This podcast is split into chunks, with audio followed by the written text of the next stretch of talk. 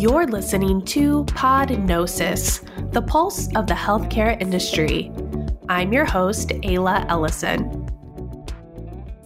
In this episode, we are taking a deep dive into the sustainability requirements of the healthcare sector.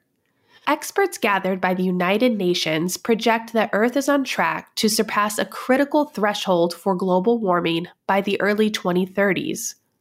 While they maintain that avoiding the most catastrophic consequences of climate change is still possible, accomplishing this will require a transition to renewable energy on a global scale. In the United States, where the healthcare sector produces a significantly larger carbon footprint than the aviation industry, hospitals are beginning to consider strategies to mitigate their impact on the climate. In today's episode, Estelle Monod, who leads the global building segment at Schneider Electric, joins Anastassia Gliadkovskaya in a conversation about the sustainability needs of the healthcare sector and the potential solutions to address them. Here they are.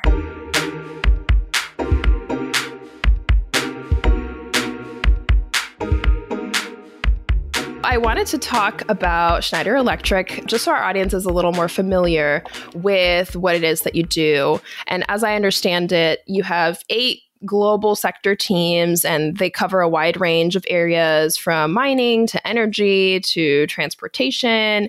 And one of these areas is commercial buildings, right? And as I understand it, healthcare is a big end consumer there in the commercial bu- building segment. So I'm wondering if you can contextualize that a little bit. Why is healthcare such a big customer, and what are the sorts of needs that the sector has? You're absolutely right. At Schneider Electric, we operate across eight global sectors or eight global end markets, as we tend to call them as well sometimes, or segments. Commercial building is one of the eight. It's one of the biggest as well. So I think it's fair to say that if you are in any commercial building of any type, you tend to find Schneider Electric solutions or products in there, or sometimes even service contracts, or that building has been built using one of our softwares. Within the commercial building practice, healthcare, so hospitals, that's what we mean by that, is the largest end market. Probably also because it's the end market within the commercial building space where Schneider Electric has been invested heavily for more than a decade.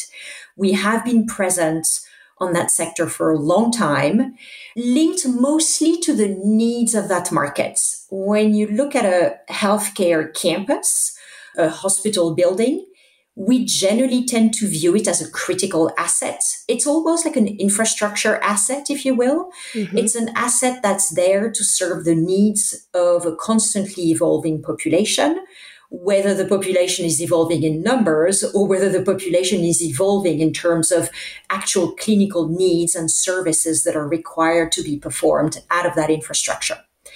And because that infrastructure is also built to last, hospitals, at least in Europe, we have some hospital campuses that have existed since the Middle Ages, mm-hmm. and the current hospitals are still using the same sites.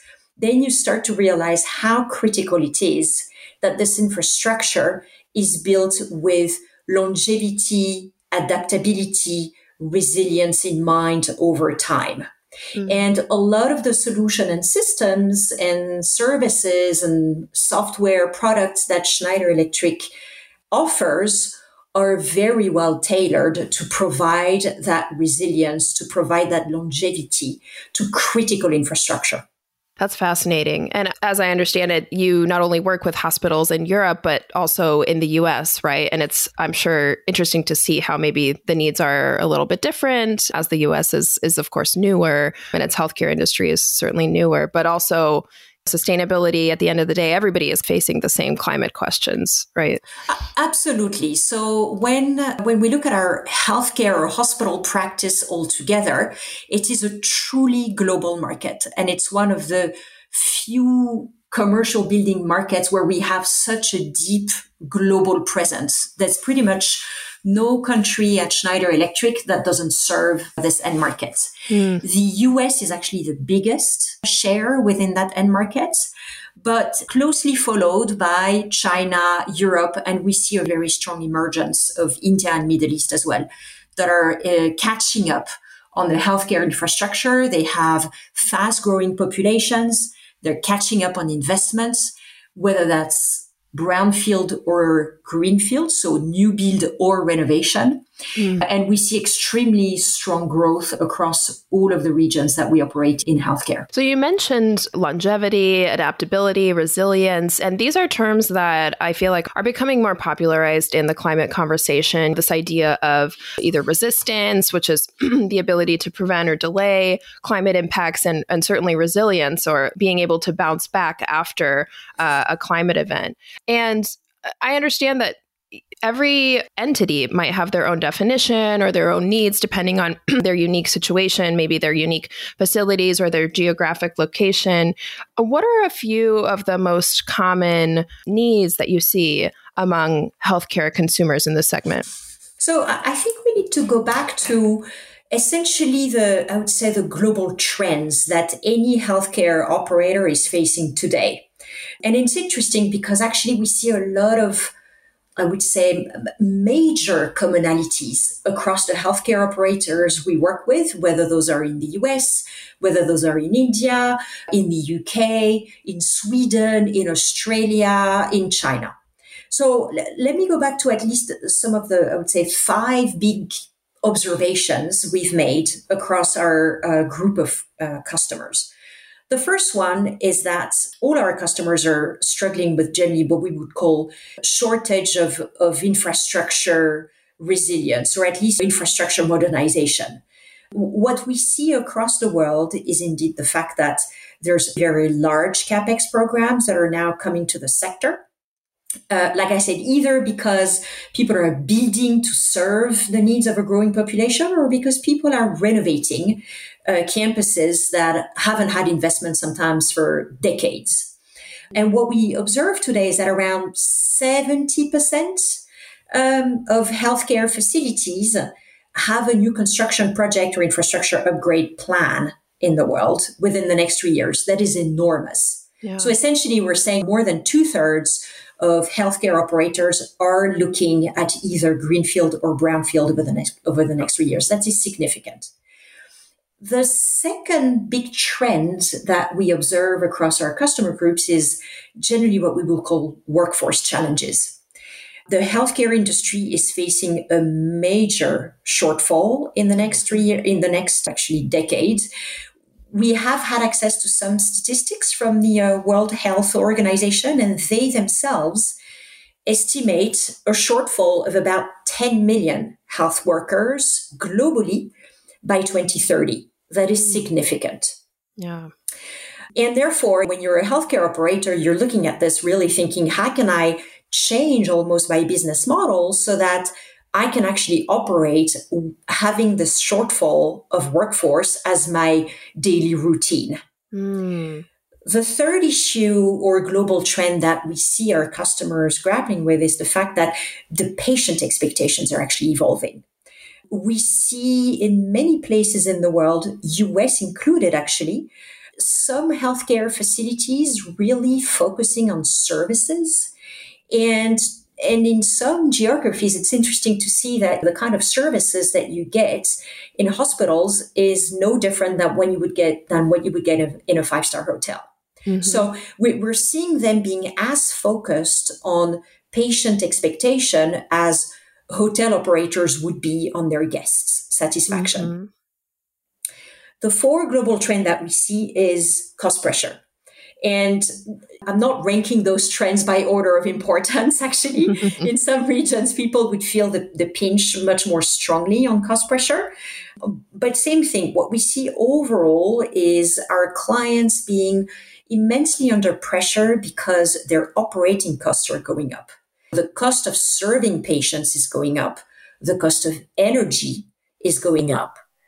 In the context of increasing energy costs, this is really impacting their profitability. And last but not least, what we see for sure, and very much pushed as well by regulation, is an acceleration of the decarbonization agenda. So globally today, healthcare is probably around four and a half to five percent of global net CO2 emissions an- annually, which is actually quite a lot. Right. Uh, and therefore, most of the governments today are pushing for quite a stringent decarbonization agenda of the sector. Uh, just to give you one example, we work heavily with the NHS in the UK, which is the public hospital system, the national health system. And there's not a single project that is coming out of the NHS today that doesn't have to meet a certain decarbonization agenda, which is obviously being pushed heavily by the government. So, with those five trends, uh, all our customers are experiencing them with various degrees. Obviously, some trends will be more pronounced in certain geographies versus others. But these are really global, and this is what, what is making today healthcare fundamentally have to rethink how they operate. Mm-hmm. It's so interesting. I, I, love that you included that stat about global emissions from healthcare. It's something that's always fascinated me too, that I feel like flies under the radar.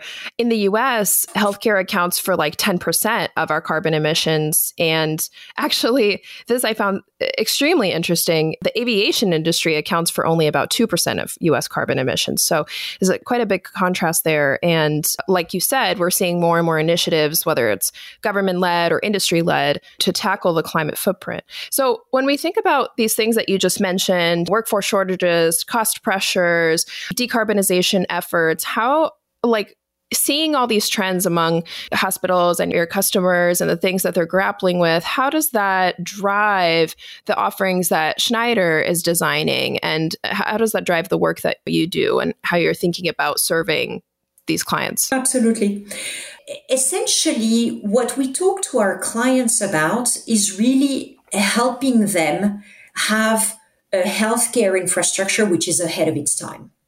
The major pain points, if we had to, to almost summarize it to one when we listen to all our customers, is that they're constantly feeling that they're running behind, that the assets they operate, that the assets that they build are already late to serve the needs of their patients by the time they come off the ground or by the time a renovation project is done. Mm-hmm. So what's really at stake in healthcare is to make sure that the healthcare industry, or at least we help our clients anticipate the needs, have an infrastructure that's ready to deliver, but also over time. So I go back to what we were talking about earlier, which is most of those facilities, campuses are there to stay. They're not going anywhere and they're constantly being either enlarged, upgraded, modernized, etc. But if you look at any one campus or site, it's been there forever and it will still be there in 50 years from now. Mm-hmm. And so, what's at the core of what we can offer to our clients is really enabling them to have an infrastructure that's ahead of its time. So, what does that mean? It means that the infrastructure is resilient, as in it's there to stand the test of time, it's there to have typically continuous power, it's there to never fail, if you will. The second item that this actually generates for us and what we talk to our clients about is that the infrastructure needs to be run extremely efficiently. And particularly around the maintenance of the infrastructure, it needs to be consuming less energy. It needs to know when it will have failures. It needs to be able to anticipate those failures so that the infrastructure is constantly delivering at maximum performance. Right. The third element for us is really to put the patient back into the mission of the hospital. So we call this pro- having a hospital that is generally care centric.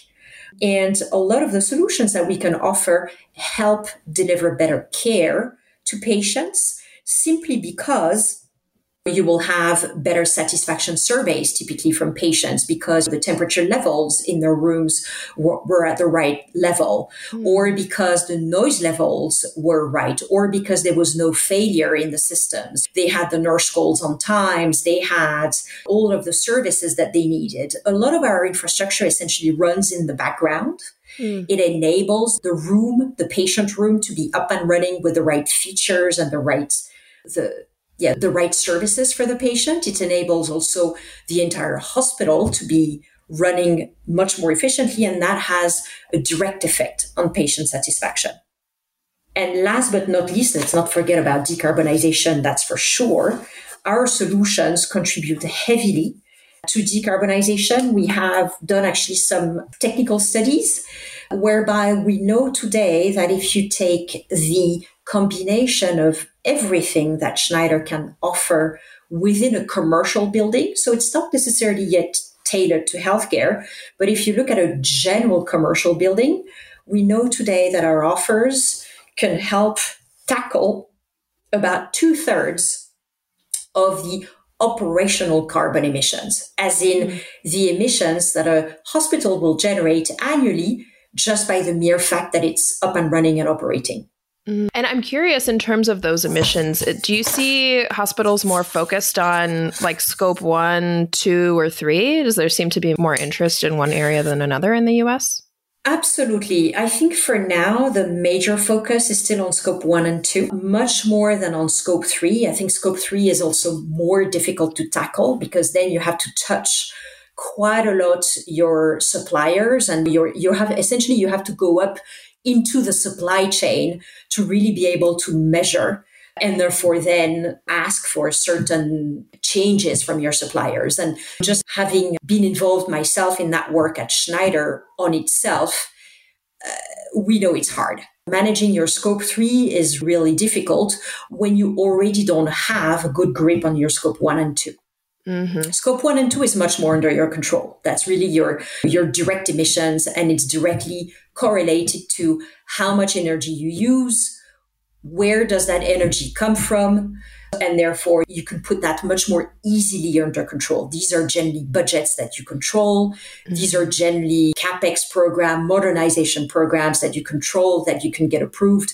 Whereas anything that is scope three requires much deeper involvement in analysis. I do want to come back to this idea of decarbonization towards the end, but I did want to talk a bit more about something you mentioned about this increasing or this growing trend among uh, hospitals, this desire to digitize.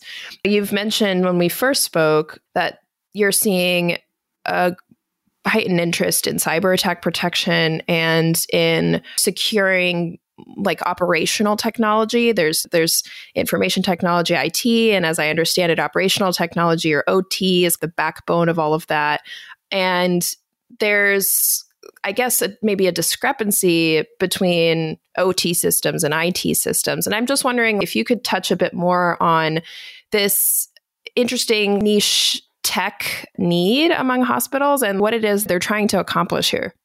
Mm-hmm, absolutely. So cybersec is, I would say, the the new pain point that we've been hearing about from our clients probably over the last 18 months in healthcare. It has really picked up uh, as a pain point. Uh, cybersec was always historically very much associated with the IT world. How cyber secure are your emails? How cyber secure are, to be fair as well, in a healthcare context, your patient data, the patient records Okay. All of that generally sits inside the IT systems of a hospital. Whereas what we're seeing now more and more is that because our healthcare customers are really putting much more sophisticated systems into the OT, essentially the OT is the backbone of the building. It's what happens inside the building for the building to operate, which I would say anybody walking through the building would not wouldn't necessarily see. So it's all the systems that run, for example, the air conditioning and the airflow in a hospital, which is critical. It's all the systems that are running the power analysis and the backup power, which is equally critical. It's a hospital cannot afford to have downtime on power. There's operating units, operating rooms. There's none of those systems can fail and can afford not to have electricity. So what we're seeing more and more is that because the OT is getting more sophisticated and because the OT is relying more and more on a lot of digital systems, therefore the topic of cybersecurity is coming up. Also for the OT. So, and the OT cybersec is a bit of a new space. It's been a bit more developed in some of the industrial end markets obviously, because when you have a lot of the manufacturing plants or, or when you are a large utility company, of course, you've always cared about the cybersec of your OT.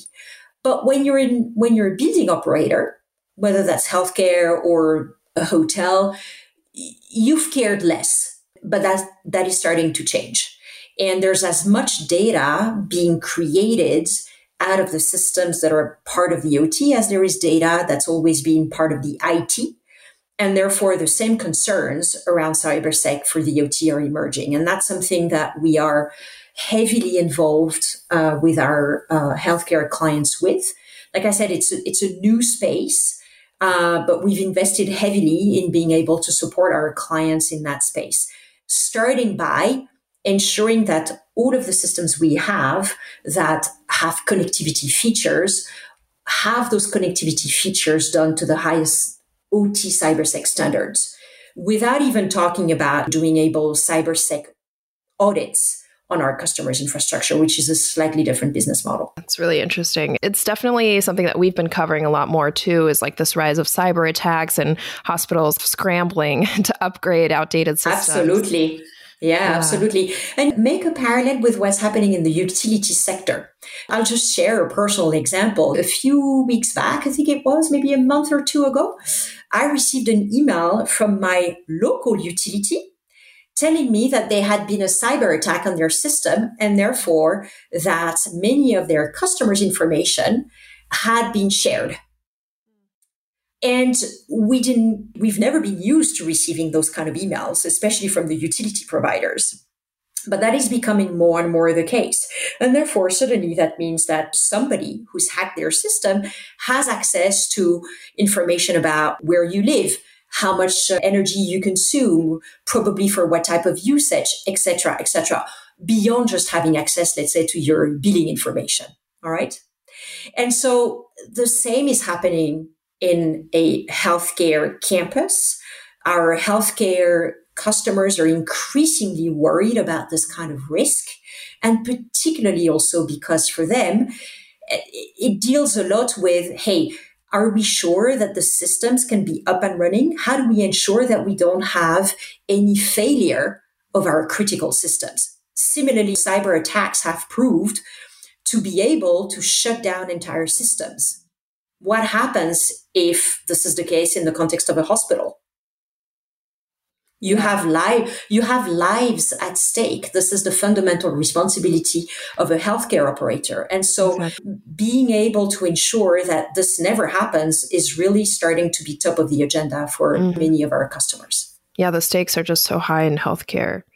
Before we wrap up, I wanted to come back to this idea of decarbonization because I think the healthcare industry in the US is still in the early stages of understanding and addressing its climate footprint. We don't really have a lot of government mandated regulations in this space yet. The Joint Commission last year put out a proposal that they were going to make mandatory for hospitals seeking accreditation to have a, a plan to address their carbon footprint and got so much backlash from hospital administrators that they decided to make it a voluntary program for now.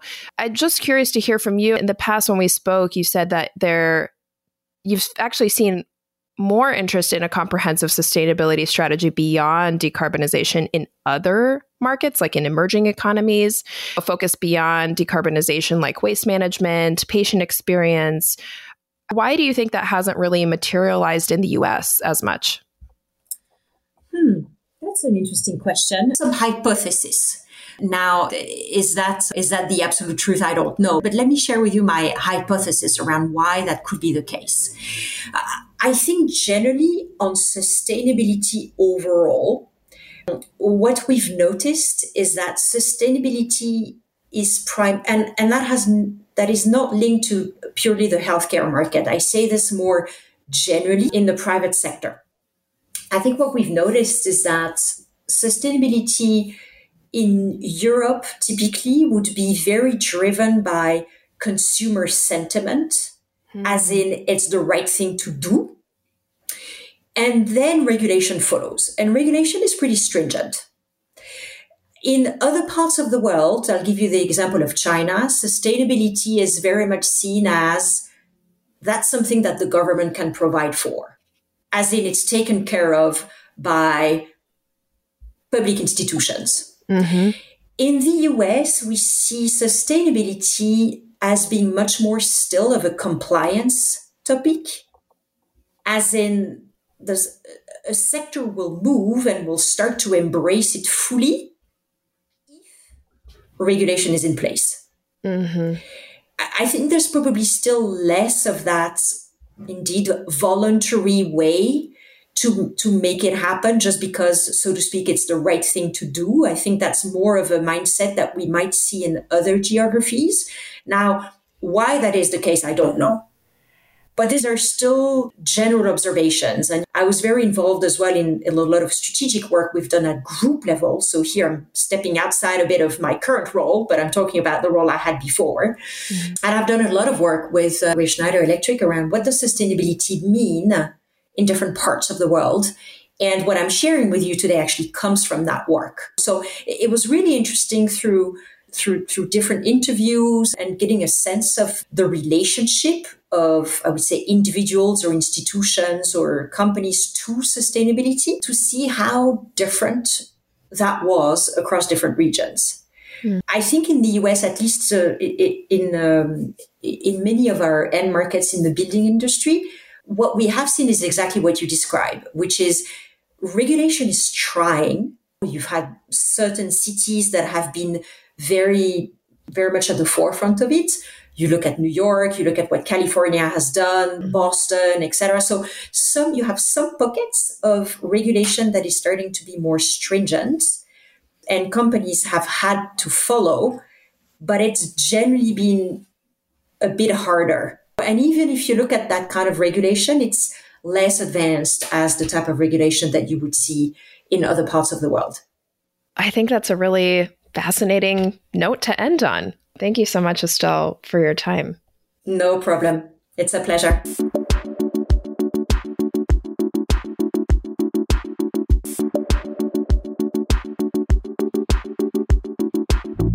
Thank you for listening to Podnosis. I'm Ayla Ellison. You can find out more about this topic in our show notes at fiercehealthcare.com. Look for podcasts.